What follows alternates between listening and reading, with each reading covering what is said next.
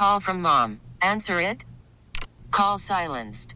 Instacart knows nothing gets between you and the game. That's why they make ordering from your couch easy. Stock up today and get all your groceries for the week delivered in as fast as 30 minutes without missing a minute of the game. You have 47 new voicemails. Download the app to get free delivery on your first three orders while supplies last. Minimum $10 per order. Additional terms apply. Okay, picture this. It's Friday afternoon when a thought hits you. I can waste another weekend doing the same old whatever, or I can conquer it. I can hop into my all new Hyundai Santa Fe and hit the road. Any road. The steeper, the better. Because my all new Santa Fe is available with HTRAC, all wheel drive, so I can hit the trail without a worry in the world. Heck, with three rows and best in class rear cargo space, I can pack the whole family in with all our gear. We've got available dual wireless charging for our phones, so we'll never lose touch with civilization, and we won't lose touch with the primordial power of Mother Earth. So, which is it? Waste the weekend or do something a little more epic? And conquer it in the all-new Hyundai Santa Fe. Visit HyundaiUSA.com or call 562 for more details. Hyundai, there's joy in every journey. Uh, let's talk to Patrick here. Patrick, I was just asking about Fields and what he was able to accomplish there in, in you know Chicago. Was it lack of coaching? Was it the turnover with the coaching staff? How much of this is on him in the inconsistencies that we've seen? Well, he walked into a weird situation in that uh, the Bears drafted him in the first round and then decided Andy Dalton was going to be the quarterback to start the season. Justin took over a couple years ago, four or five games in. Uh, Matt Nagy then gets fired, so you've got a new coach or new general manager, new head coach, new offensive coordinator. That's a bad situation for anybody. But you know, I think Justin would be the first to tell you that he needed to be better as well. Uh, they were, uh, you know, the, the Bears never quite clicked in the passing game. In the run game, uh, I, you know, last two years they're probably the best running team in football, both with their running backs and with Justin, who did some pretty amazing things with the ball in his hand. But you need to be able to throw consistently in this league. You need to be able to complete passes when everybody in the stadium knows you're passing. And the Bears mm-hmm. never really got to that point. Now, whether it was the coaches or him, that's a really interesting question because the league seems to have spoken. The Raiders hired Justin's offensive coordinator, Luke Getsy, after the Bears fired him, and the Saints hired Justin's quarterbacks coach, Andrew Janocko, after the Bears fired him. So the league seems to have voted that uh, Justin was more of the problem than the coaches were. And uh, it'd be really interesting to see wherever Justin ends up, whether he can prove him wrong. And that's the thing, guys, as Patrick Finley joins us from the Sun Times in Chi-Town here on the WadeFord.com hotline. When when he called out Getsy, uh, we were here going, wow, it just seems like Getsy's resume, he'd never been an OC before he went to Chicago in the NFL at, mm-hmm. at the pro level. So as a, as a guy that covers the Bears every day, was, was the offense playing to his skill set or not? I don't think it was playing completely to Justin's skill set, but I, I, I do think that – at some point, uh, Justin needed to probably earn a little bit more trust uh, when it comes to throwing the ball. He he improved last year, uh, but you know you're looking at Luke Getsy's first year. Justin's got a pretty awful set of receivers around him uh, and a pretty bad football team, so it's not all yes. on him. But but he right. never really uh, was a the kind of elite passer that you should build an offense uh, around. Now when, when they switched midway through uh, Justin's second season, when they switched to an offense that allowed Justin to run the football uh, on designed quarterback runs. Uh, they did that on Monday Night Football two years ago in New England. Now, boy, that took off, and that's something that that, that I think you can make a lot of hay out of uh, if you were willing to live with, you know, the fact that you know the passing element there just isn't exactly what you need. Um, when you talk about the respect in the locker room, did he garner that from his teammates? Did, did, there was never an issue with teammates and Justin in that locker room, was there?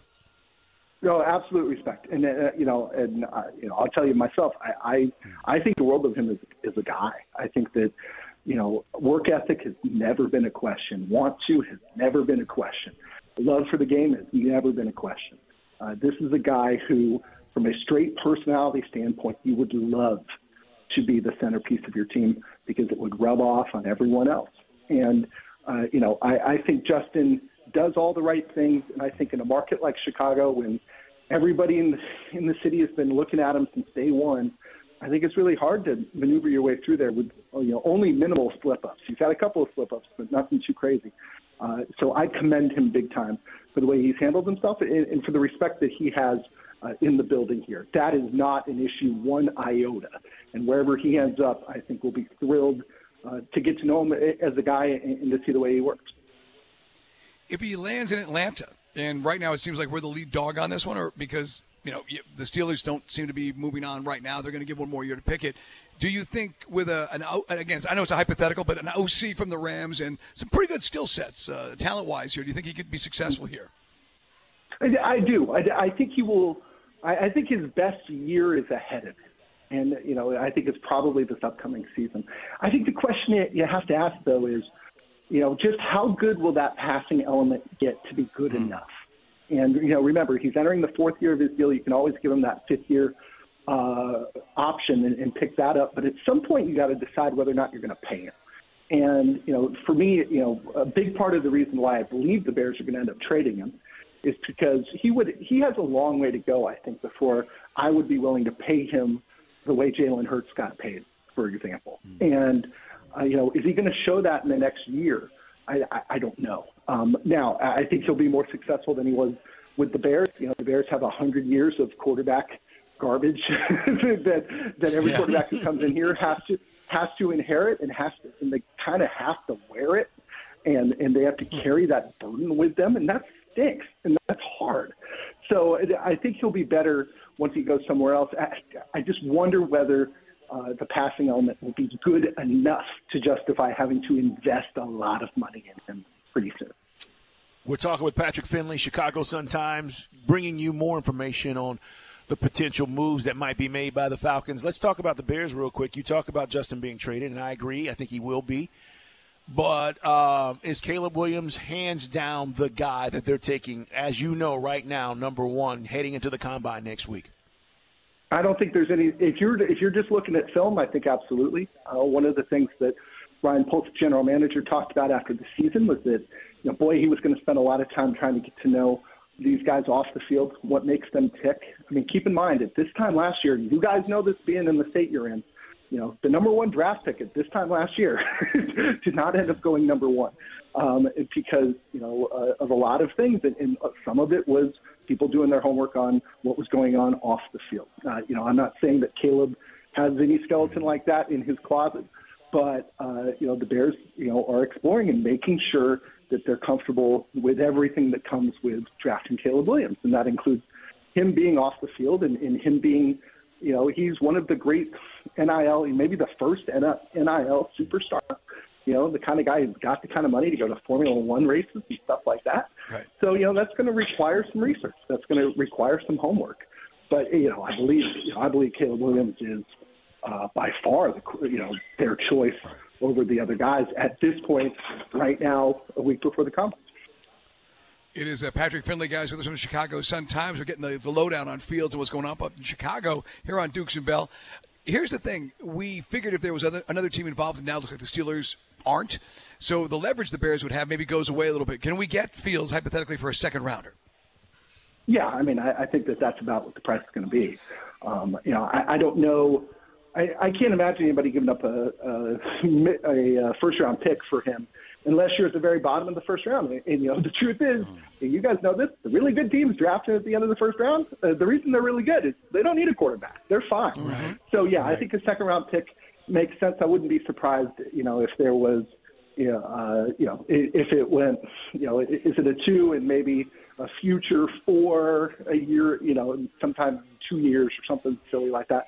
But I, th- I think a two should get it done uh, especially where the Falcons are drafting. That's, that's a pretty good draft pick. And, and remember, guys, the Bears don't have a second round pick this year. They traded it for Montez Sweat in the middle of last season, and that turned out to be a pretty good deal for them.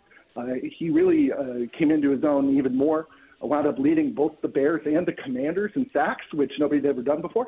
Um, so uh, they could really use a pick uh, after, somewhere after number nine and before the third round, because as we sit here right now, they've got zero. Okay, so let's assume they go Caleb one. What do they do with nine? Well, they need three uh, they they have three pretty serious areas of need. They need a second receiver to go alongside DJ Moore.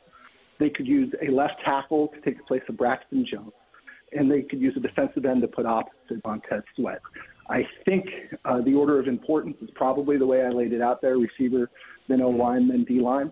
So you know you're sitting there. If you know, I'm sure that the Bears are hoping that there's a run on quarterbacks early. I mean, maybe if JJ McCarthy goes, you know, pretty high, you know, is Right. there any chance he can go ahead of the Bears pick? If so, then they're bound to have options, and those options could be, you know, Alt or uh, Olu Fashanu uh, at left tackle. Uh, those options could be uh, Rome, the, the Washington receiver.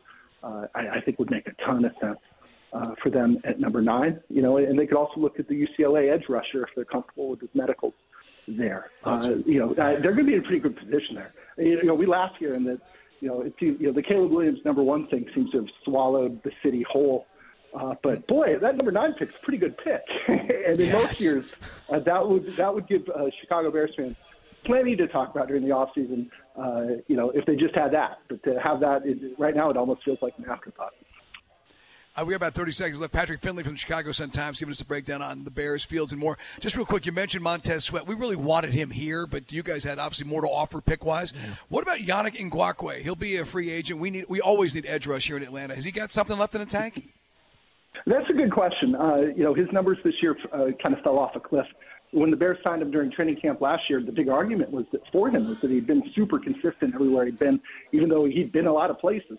Uh, his his stats just kind of didn't live up to that. Uh, you know, I, I think as a situational pass rusher, I think he makes sense. I think he was a lot better once Montez Sweat gets here. Funny how that works. Um, and uh, you know, he, I think he's a, he'd be a nice piece there, but I, I wouldn't put uh, too much ex- expectations on it. Ted. Gotcha. How was last thing? How was Justin's offensive line the last three years in Chicago, and how much did that play a role into his play, in your opinion? Um, it was better last year, but it was pretty bad in his first two seasons. And, and you know, you can look at some of those stats where he, you know, uh, where he spends a lot of time with the ball in his hand, and, and that's because of his athleticism. Uh, and you know, some of those stats are really misleading, saying that he's got a ton of time to pass, and he really doesn't. He's just so good at getting away from people. But you know, there is a question, and you know, and this propped up early uh, this past season. He got better at it um, and, and he needs to keep getting better. But there was a question of him holding the ball too long. Uh, you know, we saw that early last season, and, and he seemed to figure it out as time went on. But that's something I, I keep an eye on for sure. That is a bugaboo of his that needs to get fixed. Patrick, man, great job. Love reading your stuff. Chicago Sun Times. Curious to see what the Bears do at the top of this draft, and also what happens with Justin Fields, who could be here in Atlanta. Thank you so much. Hey, thank you, guys. You could spend the weekend doing the same old whatever, or you could conquer the weekend in the all-new Hyundai Santa Fe. Visit HyundaiUSA.com for more details. Hyundai, there's joy in every journey. This episode is brought to you by Progressive Insurance. Whether you love true crime or comedy, celebrity interviews or news, you call the shots on what's in your podcast queue. And guess what? Now you can call them on your auto insurance too with the Name Your Price tool from Progressive. It works just the way it sounds. You tell Progressive how much you want to pay for car insurance, and they'll show you coverage options that fit your budget. Get your quote today at progressive.com to join the over 28 million drivers who trust Progressive. Progressive Casualty Insurance Company and Affiliates. Price and coverage match limited by state law. It's the most anticipated WNBA season in history. And you know what that means. Court is back in session. Welcome to Queens of the Court, an Odyssey original podcast. I'm your girl, Sheryl Swoopes. And I'm Jordan Robinson. All WNBA season long, we'll be bringing you interviews with star athletes, analysis on your favorite teams, and lots of hot takes. Order, order in the court. Follow and listen to Queens of the Court on the free Odyssey app or wherever you get your podcasts.